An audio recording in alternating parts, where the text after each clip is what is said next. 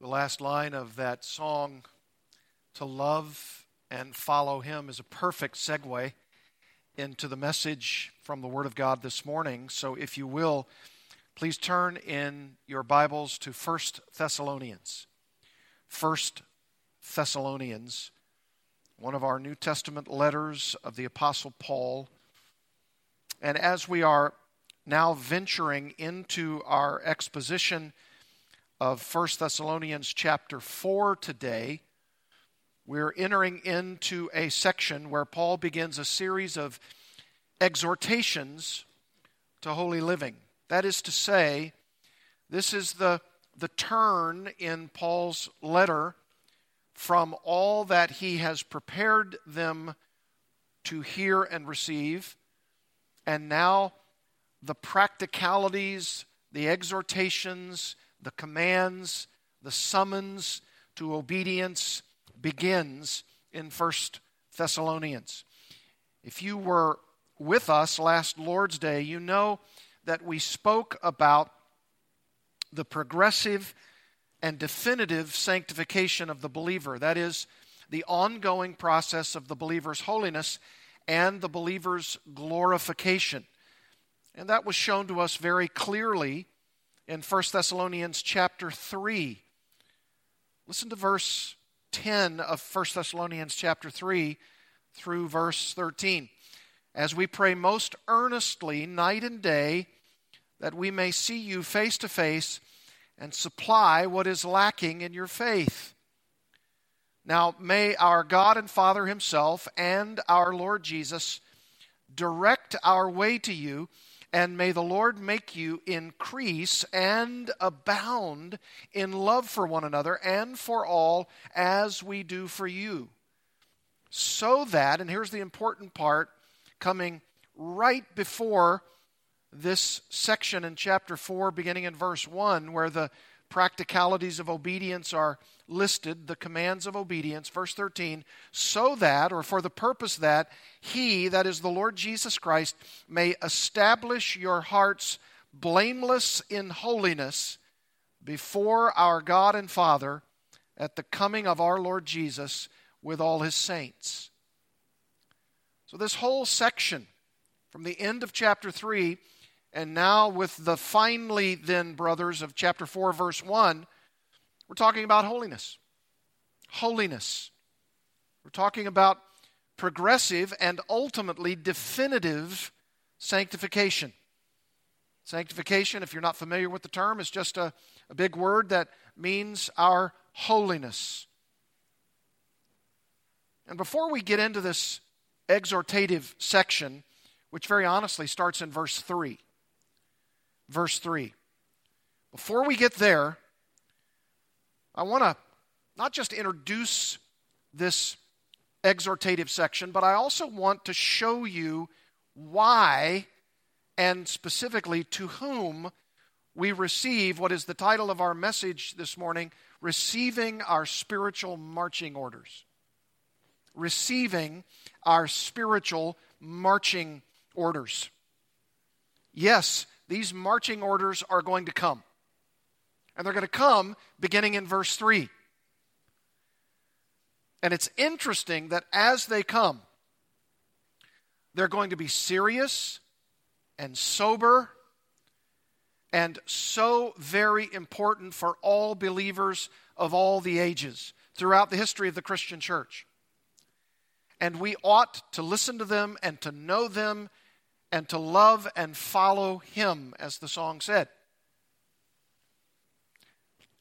But not just because it's your own opinion or mine. Not just because somebody back 20 centuries earlier said so. And the reason why I put it that way is because there is a gap between the authoritative person who commands such things and the commands themselves. We don't see the Apostle Paul around.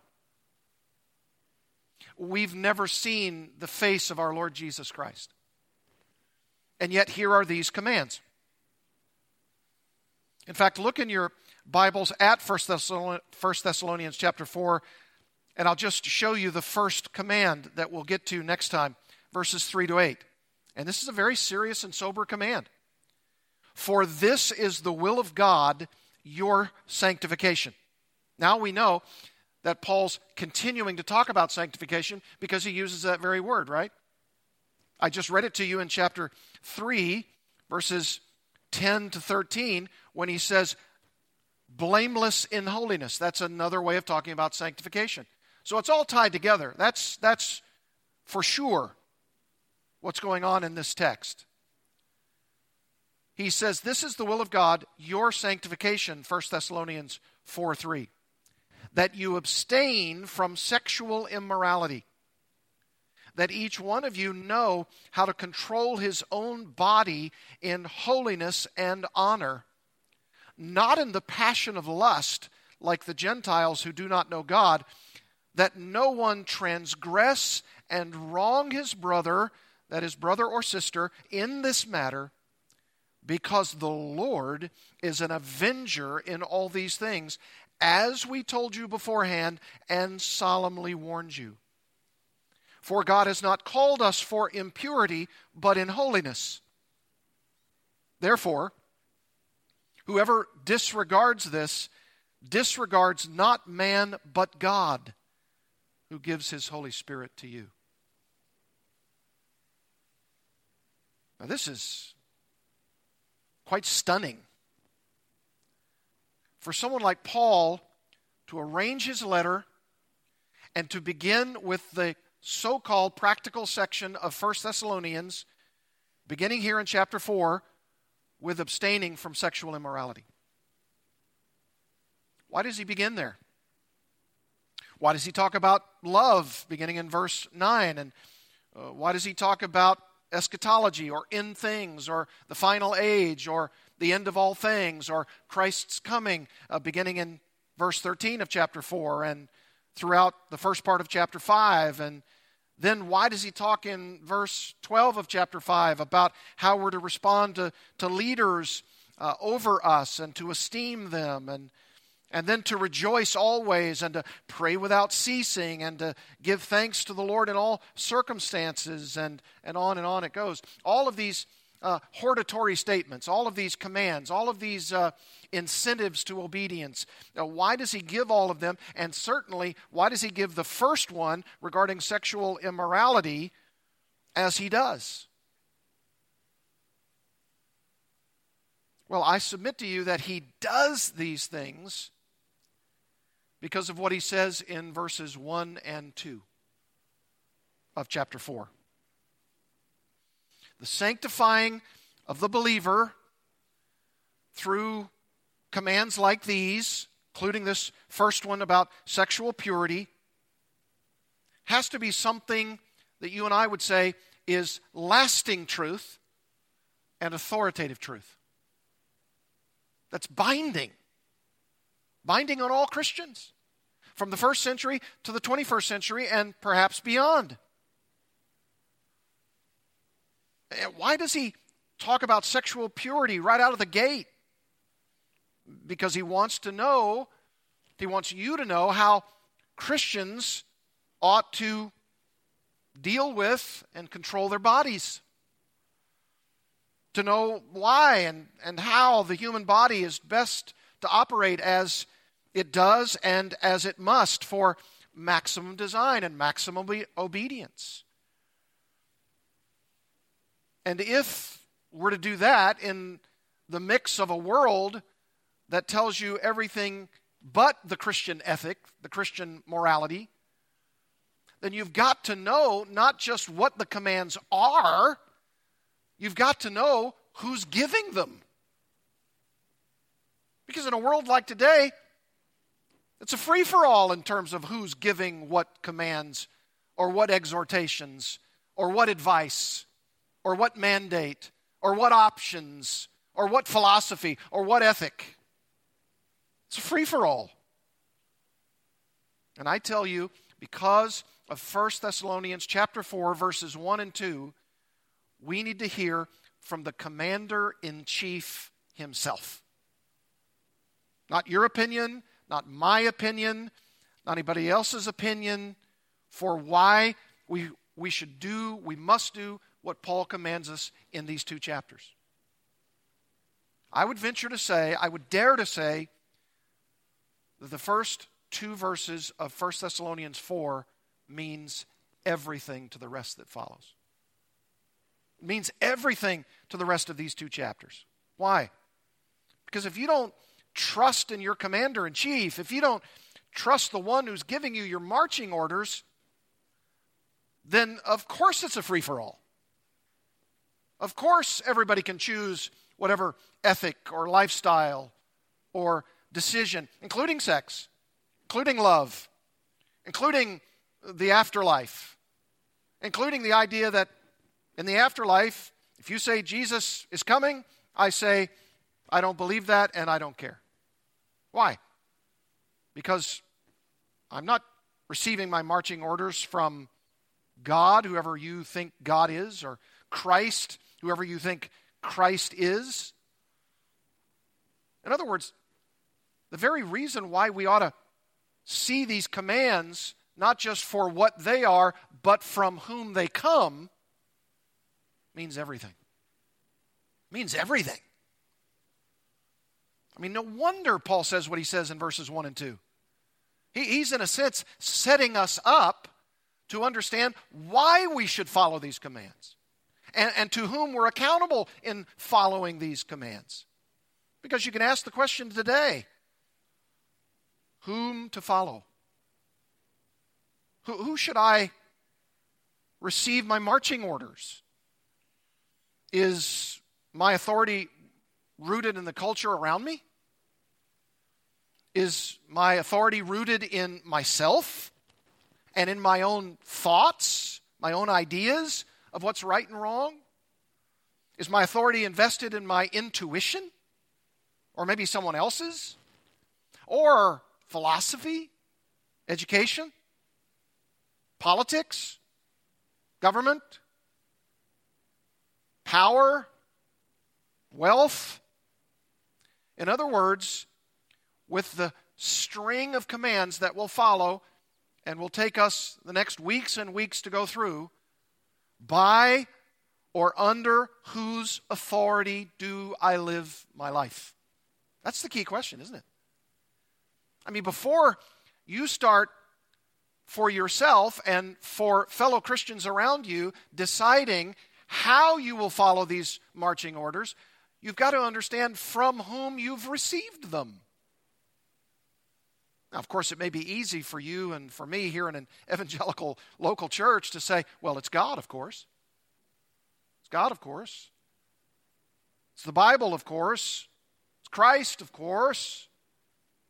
Well, that may be very plain and obvious to you, but go down the street and go into another church and you'll find probably something quite different.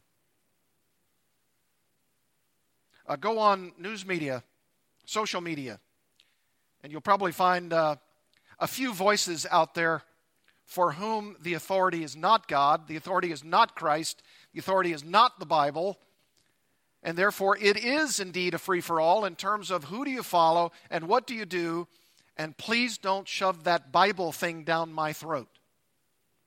That's really what we're talking about here. When we get into this section of verses 1 and 2, and whose authority do I follow, and then what those actual commands are in the rest of this New Testament letter.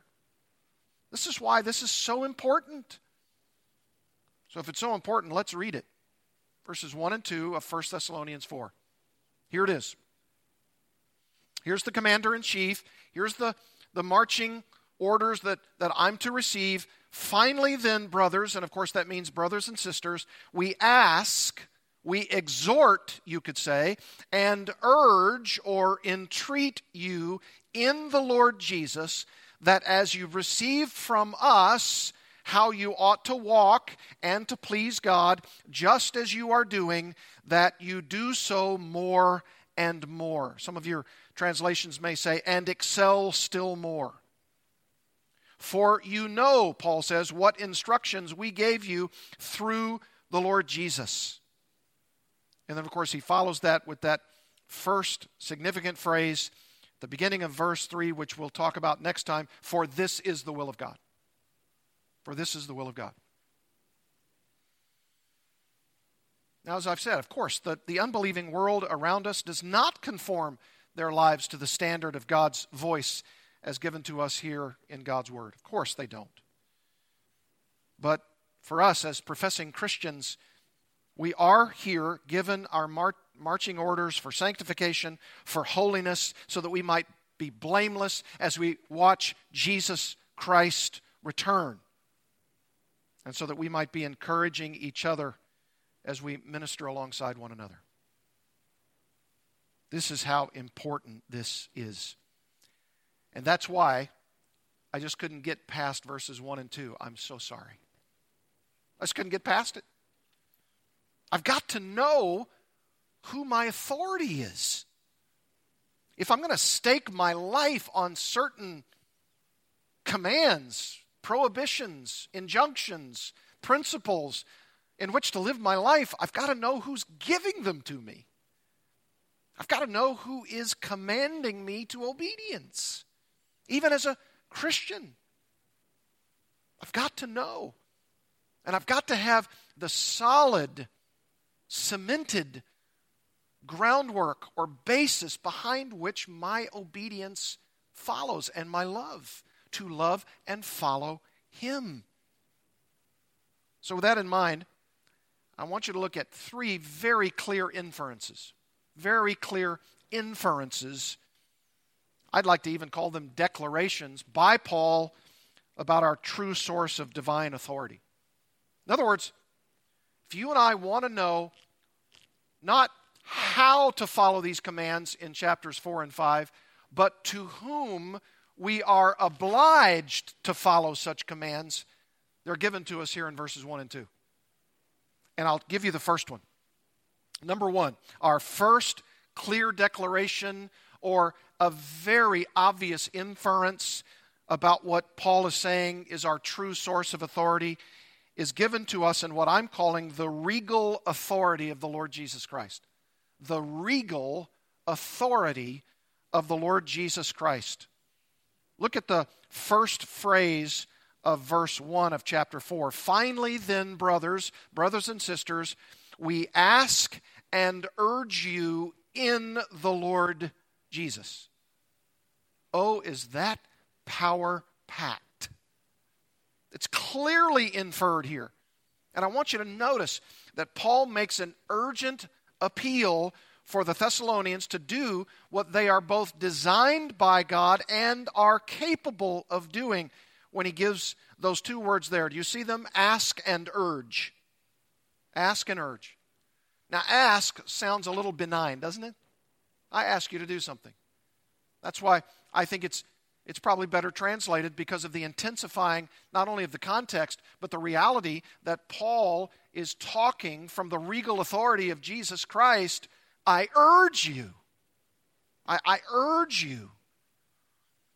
And you say, well, that's the second word there, urge. Yeah, well, that's that word for entreat.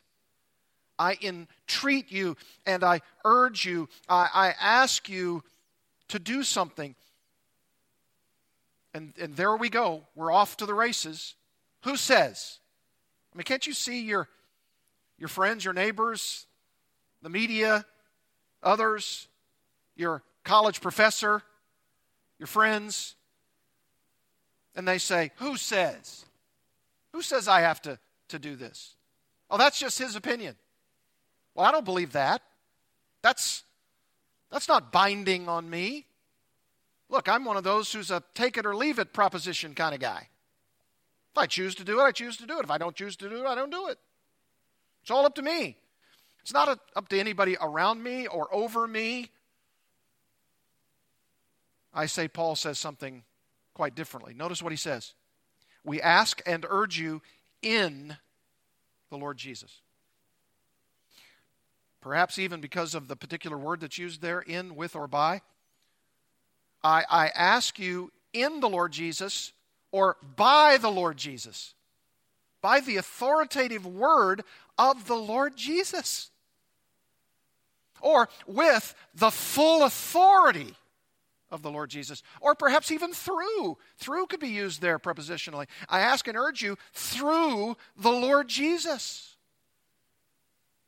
You know what Paul's doing here? He's not just, you know, this first phrase, you read this, and you're like me, if you're a Bible reader and you're reading your Bible either through the year or perhaps you're reading 1 Thessalonians because we're studying through it, and you're reading so fast, you read it like this. Finally then, brothers and sisters, we ask and urge you in the Lord Jesus. And then we just move right on to the hortatory section, the command section, the principle section, right? Sexual purity. Don't do that. Don't do that. Stop, pause, think, ponder, consider. We ask and urge you in the Lord Jesus, by the Lord Jesus, with the full authority of the Lord Jesus. This is incredibly important because this is the person from whom I receive my marching orders. That's how important this is. This is an incredibly important indication of whose marching orders they are. This is why when you're reading in your Bibles, this is sort of an aside here, when you're reading in your Bibles, when you read these little phrases, in Christ or in the Lord or by the Lord's plan or purpose or will, don't brush that aside all as though it's ho-hum. I read this all the time. It seems like the New Testament is filled with in Christ or do this for the Lord or by the Lord or in the Lord or through the Lord. You know, you might say it like this. The number of times something is mentioned like this probably means the opposite of what we might assume. Yeah, got that. Move on. Go to the meaty portions. Go to what I'm supposed to do or not do. Instead, I say, because of the oft-repeated nature of these things, that's probably actually emphasizing its level of importance. So every time you read something like that, I ask and urge you in the Lord Jesus, stop and say, whose authority am I under? The Lord Jesus. Look over at chapter 1, verse 1 of 1 Thessalonians. You want to see this authority perspective? I'll show you. This is the regal authority of Jesus Christ.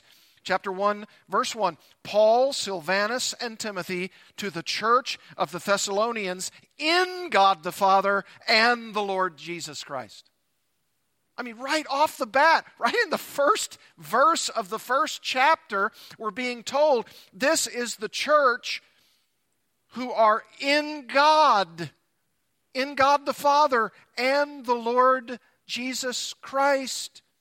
Oh, I tell you, there is so much theology in the prepositions.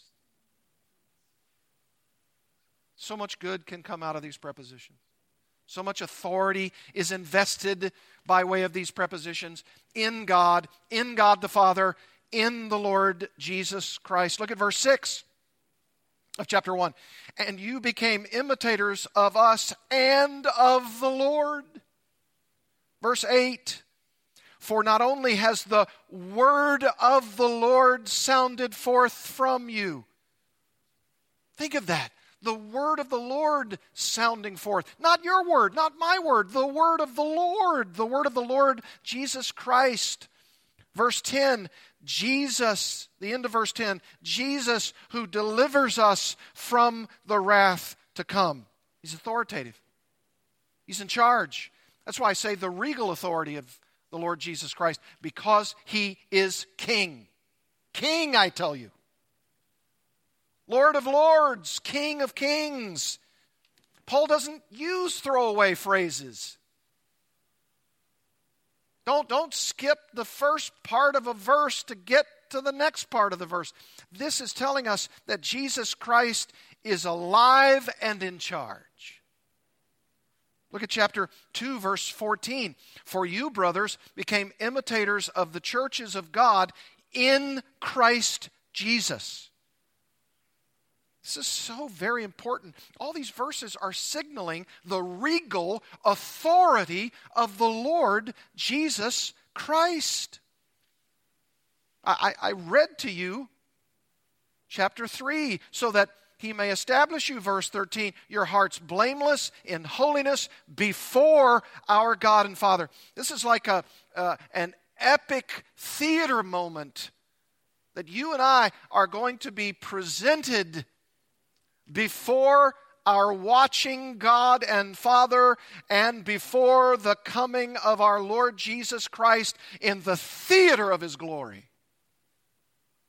This is why it's important for you and I not to miss whose authority is commanding us to sexual purity and love, and to understand the second coming, and to submit to our leaders, and to pray, and all of the other commands of these two chapters.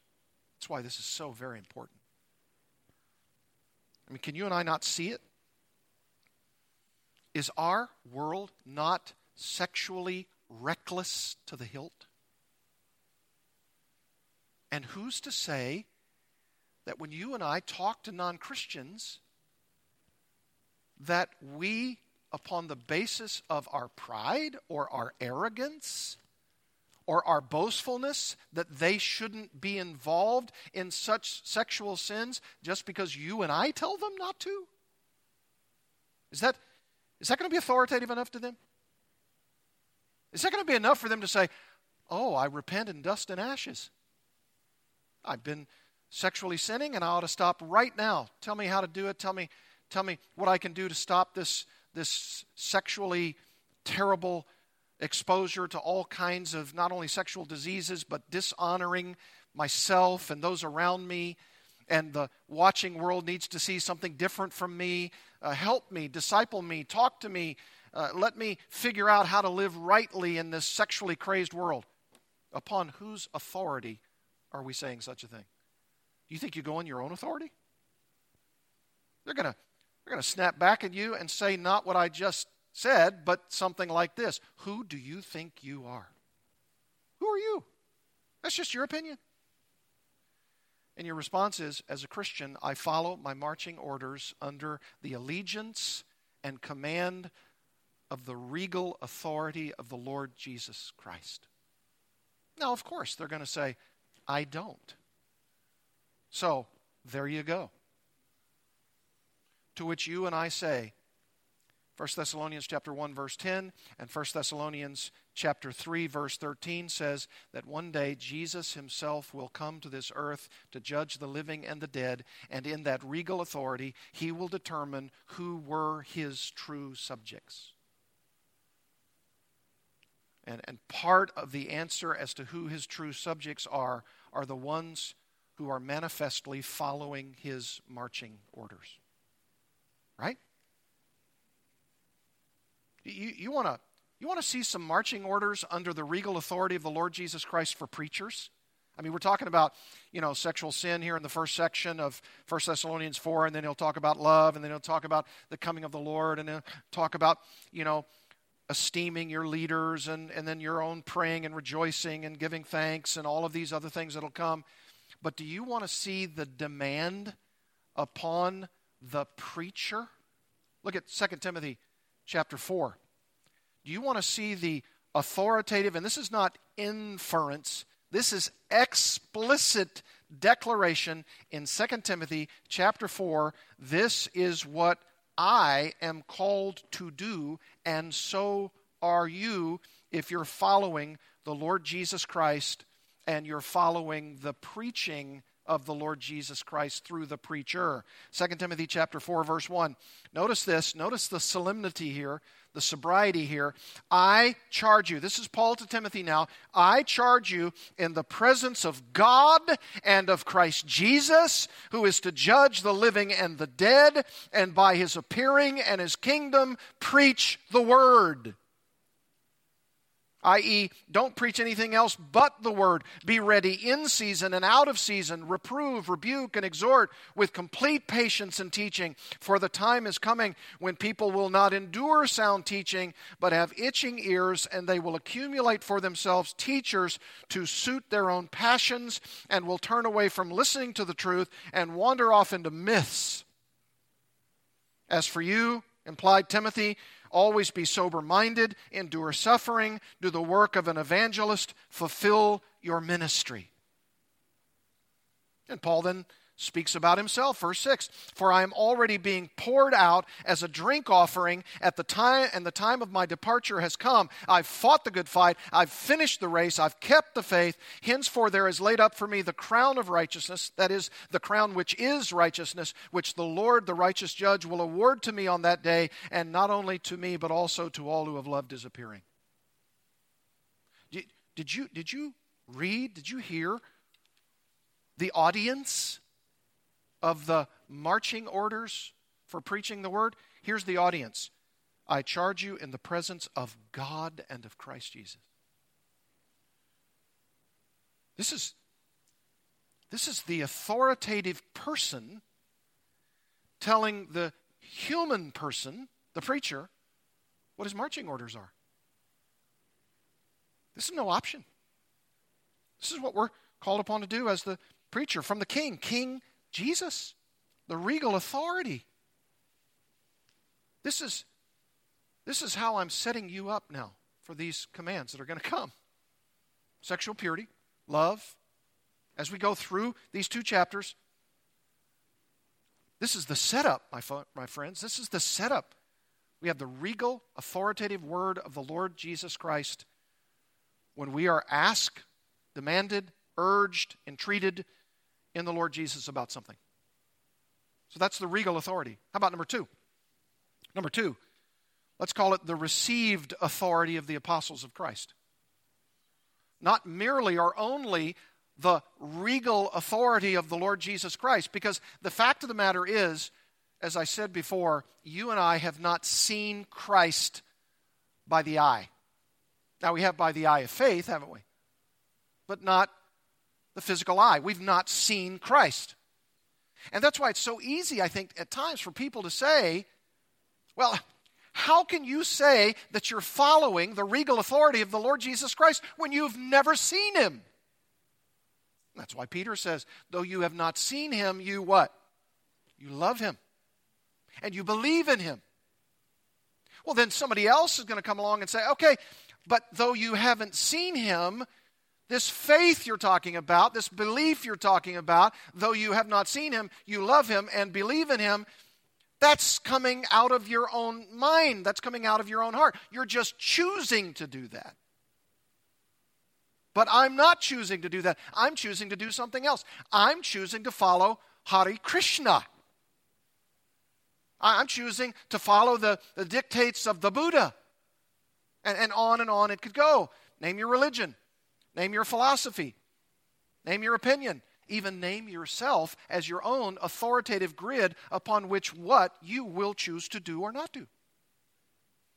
Is that not our world? Is that not what we do? Is that not what we see? And this is what's happening.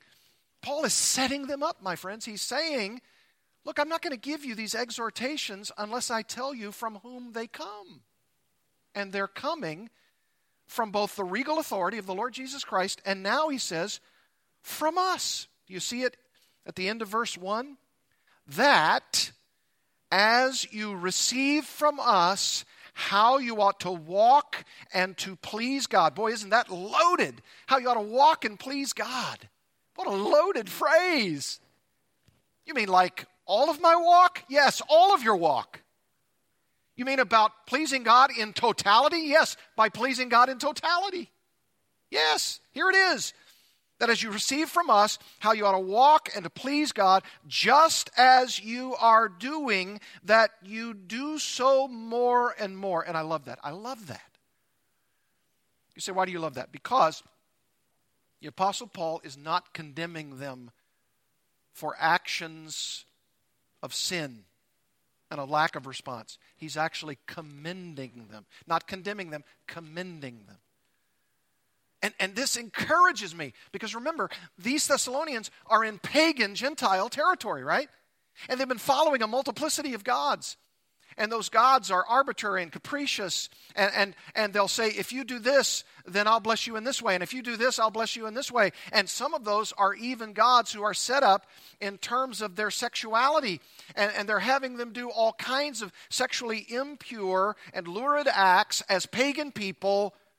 And now Paul comes into town and he tells them, as does his ministry colleagues, no, it's not those multiplicity of gods. It's only the one God and the one person of the Lord Jesus Christ who is your king, for which you must have your sexuality be a different course of action. Now that's a hard sell, my friends. That's a hard sell. You mean to tell me what I've been involved with and what I've been taught and what I do is not right? It's not honoring. It's not godly. It's not holy. And Paul says, that's exactly what I'm telling you. And I'm telling you by the regal authority of the Lord Jesus Christ, you must conduct yourself sexually in ways that your pagan, lurid, Gentile past suggests otherwise. Now, my friends, how does one become transformed? How does holiness come into the life of a non-Christian and changes the entirety of his or her life? I tell you, it's the Holy Spirit. It's the gospel. And it's these exhortations and the authoritative commander-in-chief who's giving such exhortations.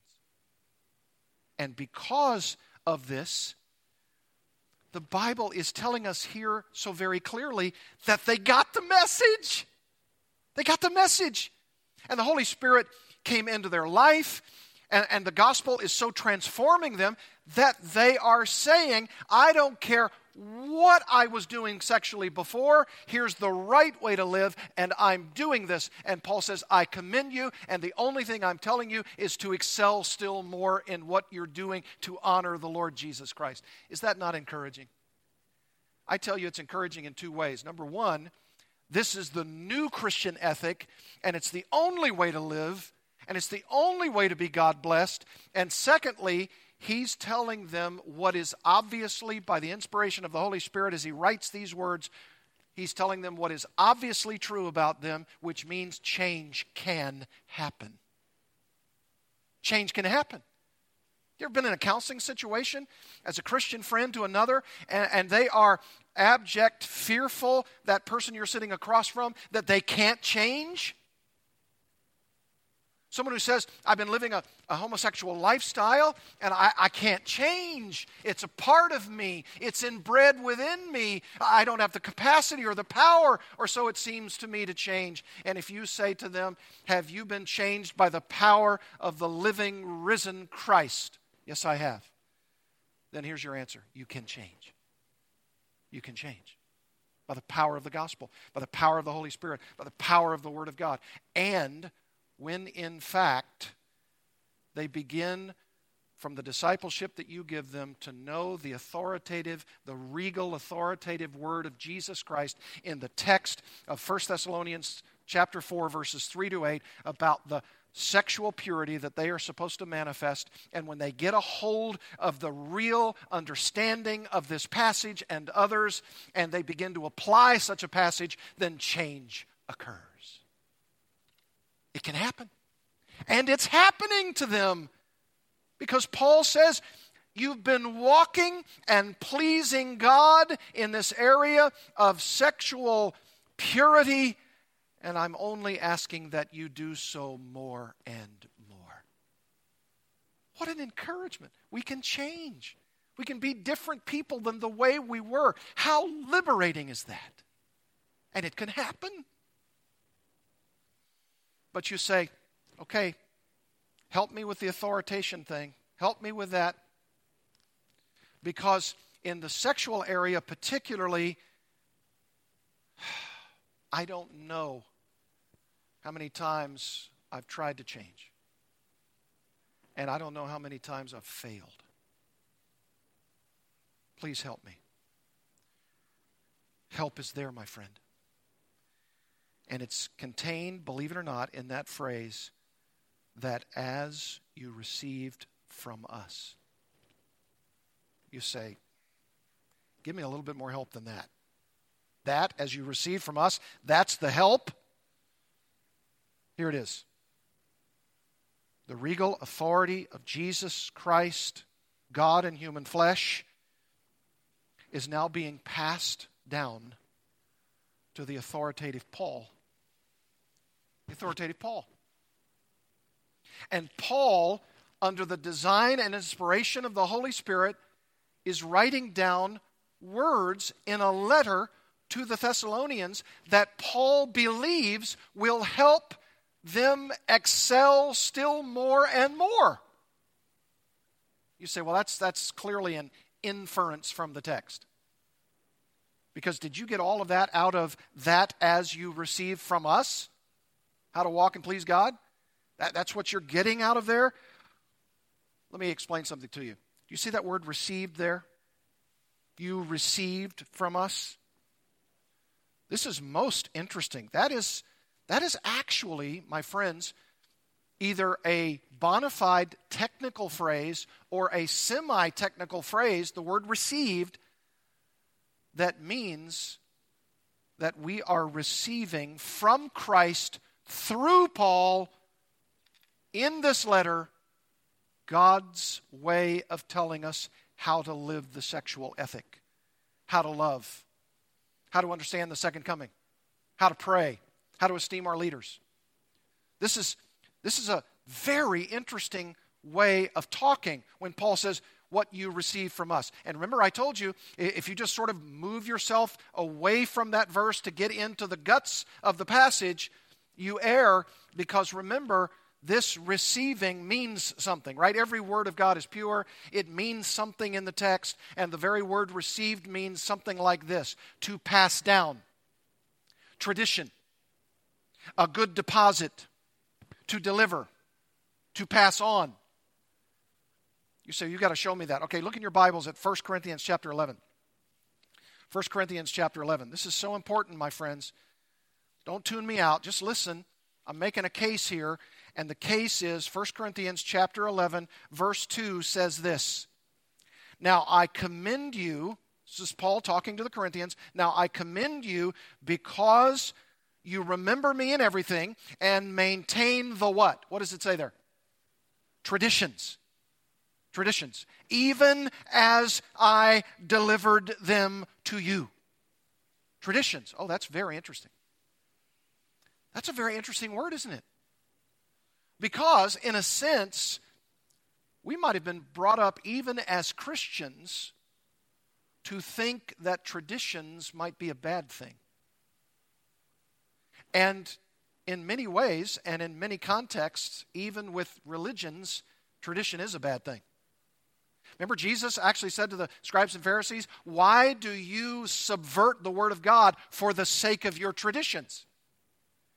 But I'm telling you, Paul uses traditions, or this word delivered, as I delivered them to you, or as what you received, talking about the one who's receiving the deliverance of the information. These are power-packed words that actually have become so technical in the New Testament that it's talking about the written revelation of Scripture. Traditions. The Word of God. This is what's been passed down. This is what's been passed on. This is the good deposit. This is the content of truth. This is instruction. See, all of that is freighted in this word. Which is to say that Paul is a bona fide apostolic authority derived from the regal authority of the Lord Jesus Christ himself.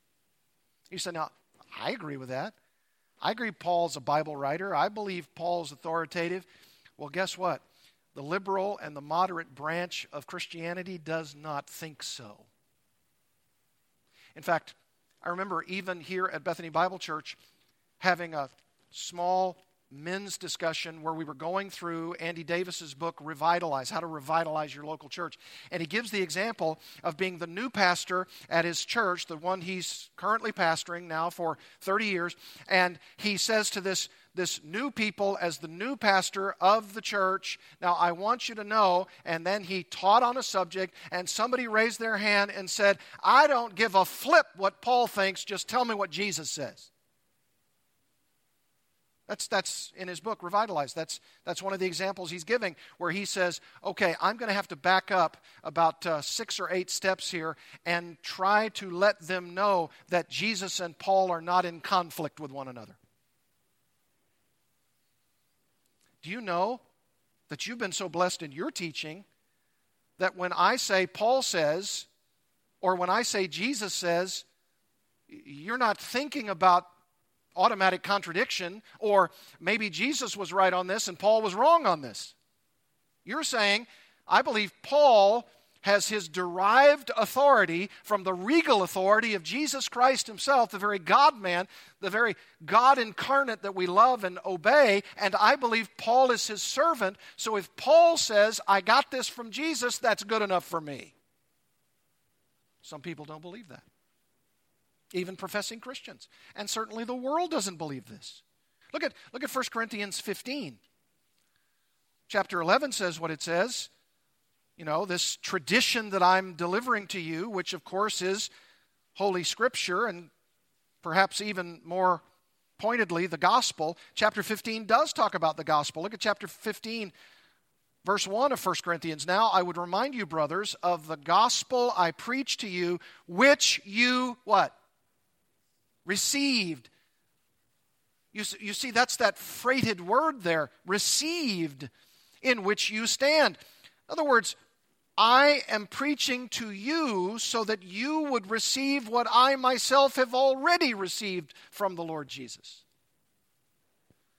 And here's another. Look at 2 Thessalonians, right in our own 1 and 2 Thessalonians that we're studying verse by verse. Look at 2 Thessalonians chapter 2,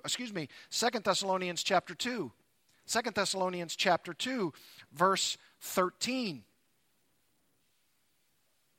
But we ought always to give thanks to God for you, brothers, beloved by the Lord, because God chose you as the first fruits to be saved through sanctification by the Spirit and belief in the truth. To this he called you through our gospel, so that you may obtain the glory of our Lord Jesus Christ. And watch this now, verse 15, mark it down. So then, brothers, stand firm and hold to the traditions that you were taught by us. Notice this now. He covers the bases, either by our spoken word or our letter. Oh my. Now that's the authoritative Paul with such derived or delegated authority from Jesus, who says, I'm telling you, you had best stand firm and hold to the traditions that you were taught by us, either by our spoken word or by our letter. And you know what 1 Thessalonians 4 is all about? Paul says, I told you these things beforehand, and now I'm writing them to you. Both bases are covered. My friends, when you read this in 1 Thessalonians chapter 4, verse 1, that as you received from us how to walk and please God, don't quickly overlook what that reception really means. The Apostle Paul is speaking under the derived, delegated authority, the regal authority of Jesus Christ. Look at 2 Thessalonians chapter 3, Verse 6, this is so very important. Be encouraged about this authority, my friends. Now we command you, chapter 3, verse 6 of 2 Thessalonians. Now we command you, brothers, in the name of our Lord Jesus Christ, there it is, that regal authority of Jesus Christ, that you keep away from any brother who is walking in idleness and not in accord with the tradition that you received from us. And there you have the word tradition and the word received. See it there? No wonder theologians believe that this word, this group of words, this concept is becoming technical in the New Testament to talk about the verbal and written authority of the apostles of Jesus Christ. I'll even show it to you at the end of 1 Thessalonians. Look at chapter 5, verse 27. I put you under oath before the Lord, the regal authority of the Lord, to have this letter read to all the brothers. Oh, my friends, if I were to stand up here and tell you that I have written a letter to you, and I say, you must read my letter, This is Lance Quinn talking. This is Lance Quinn talking about something that isn't Scripture. This is Lance Quinn talking to you about something that I don't have the authority to adjure you to read. But I say to you, I put you under oath before the Lord to read my letter. And you'd say, I think we should dismiss him. I think he's off his rocker. I think he's done. Because he does not have that authority. And I tell you, you'd be right. So then how does Paul get off saying about himself and his letter, I put you under oath before the Lord to have this letter read to all the brothers? Because he's under derived, delegated authority from the Lord Jesus Christ to say so and to write to them and say, you are under an oath, an obligatory oath to read this letter. Oh my. And frankly, he even talks in the next epistle, 2 Thessalonians, about this is how I write. This is my marker. This will show you the authenticity, the genuineness that this is Paul's letter. Because, of course, there were spurious letters going all around, right? Now, this is the letter from Thomas. This is the gospel of so-and-so. I urge you to read such a letter. That was happening in the 1st century. And the 7th, and the 12th, and the 18th, and the 21st. There are people all the time. You go into Barnes & Noble and you go to the religious section, as I do about every other day, and you go in there and you say, I'm going to find out what Christians are reading. That's why I go in there. I find out what Christians are reading. Professing Christians, said to be Christians. And I look on the shelves. And I'm seeing all these shelves, the Gnostic Gospels, the mysterious Gospels that were left out of the Gospels, and letters from angels. And people scarf those books up like nobody's business, and they begin reading these things, and they're so confused. No wonder they're confused, because those are inauthentic, non-genuine books that aren't the Word of God. But try to tell them it isn't the Word of God. And try to show them why it isn't the Word of God. That's why I'm arming you today, before we get into this sexual ethic and beyond in these two chapters, that what we're talking about is, in fact, the regal authority of the Lord Jesus Christ and the received authority of the apostles of Christ. Which takes us into our third and final of the morning, and that is the recollected or recollected authority of the Christian Scriptures. The recollected authority of the Christian Scriptures. You say, why did you say recollected? Different nuance of that term. And recollected. Because I think it's actually both. It's actually both. You say, what do you mean? Well, think of it this way. Paul has already verbally spoken to the Thessalonians, right? He's already verbalized all of this teaching. That's why he keeps saying, what I told you beforehand, what you already know, what I've already taught you, that means that verbally, physically, he was standing in their presence and he was teaching them. From Paul's mouth to their ears, right? And now he's writing a letter, which means that he's recollecting for them what he taught them and what they're now receiving in letter format. And they don't have to worry at all about Paul's memory. Why? Because his memory is taken up by the inspiring word of the very Holy Spirit to ensure that what Paul writes is exactly what he told them before. Which means that what he told them verbally and what has now been given to them is the authoritative, regal authority of Jesus Christ in the purpose and plan of God through Paul's pen. Which means, not for these Thessalonians in the 1st century, but for you and me in the 21st century, because I didn't hear Paul tell me this verbally. And I wasn't even there when it was read in the fellowship. And I tell you, the biggest inference for us is this. Look at verse 2. the latter part of it. For you know what instructions we gave you through the Lord Jesus. Some of your translations may have the word commands. You say, what are you talking about? For you know what instructions. Instructions. Commands. Paul told them by his mouth, and he's told them by his pen. And how do we know them? By this letter. By this letter. It's in this book. And this book is what we call the 66 books of the Bible, the canons of the Old and New Testament, the Holy Christian Scriptures. And we have them. We have them right here.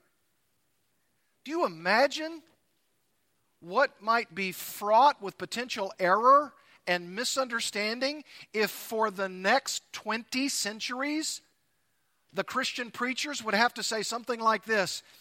And I'm recollecting what Paul taught, and God has commanded me to tell you, and you must follow what I'm saying, because that's what Paul is saying, because that's what Jesus is saying, and all you're hearing about that is my verbal recollection of such things. And for 20 centuries, don't you think that there would be a real possibility that some could say, do you think he's gotten that right? Do you think he's telling us exactly what Paul said? Do you presume that that's precisely what Jesus taught Paul to tell this preacher, to tell that preacher, to tell me? Could there have been some error creeping in to the process of getting 20 centuries down now to us? Do you see how that would tend to kick against the authenticity, not only the clarity, and perhaps even the authority of these words? God's left nothing to chance, my friends. Nothing to chance. From Jesus Christ to the Apostle Paul to the written Scriptures for the posterity of the church. These instructions, for you know what instructions we gave you, and then notice this, through the Lord Jesus. There's that authority again. And Paul is writing them. He's writing them. And in the providence of God, the writings of the Apostle Paul, to say nothing of the other books of the New Testament, to say nothing of the preservation and perpetuity of the Old Testament Scriptures, we have the authoritative Word of God in this book. We have it. No need to worry. No need to be concerned. Now it is ours to study such a book, to learn such a book, and its instructions.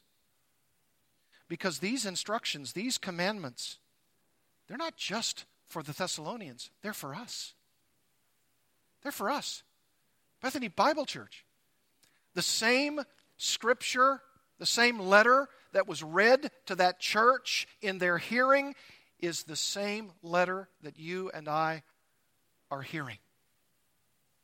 What a marvelous providential God we serve, who leaves nothing to chance, and who gives us the written revelation of the Apostle Paul, who derived it from the authority, the regal authority of Jesus Christ himself. Does that give you confidence in the Word of God? And does that give you confidence in the authority of the Word of God? So that, for instance, as we close, when Paul says, I want to tell you, because some of you are troubled about what happens to Christians when they die. And that's a part of these two chapters.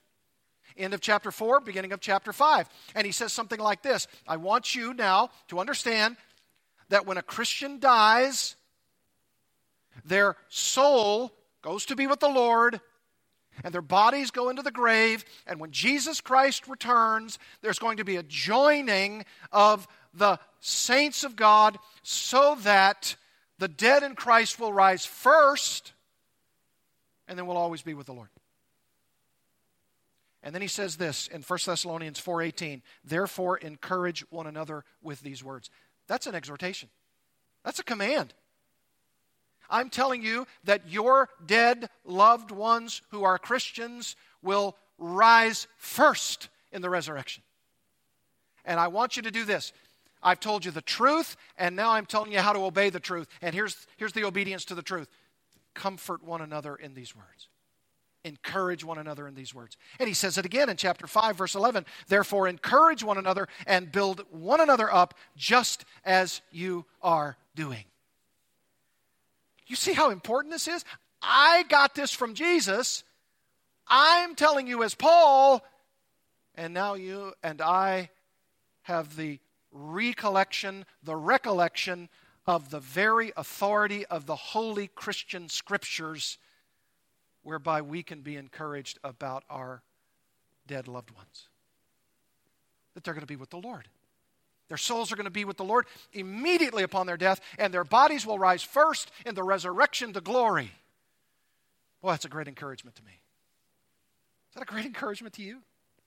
And it comes to us from the Holy Scriptures. I could not stand up here and say any such thing about anything by my own authority and try to get you to believe it, let alone live by it. But you and I have the regal authority of the Lord Jesus Christ. We have the received authority of the apostles of Christ. And we have the recollection in the Holy Scriptures, the very Scriptures of God through Christ by way of Paul's pen. Isn't this glorious? There's not one thing our gracious God has forgotten. He's got it all wired,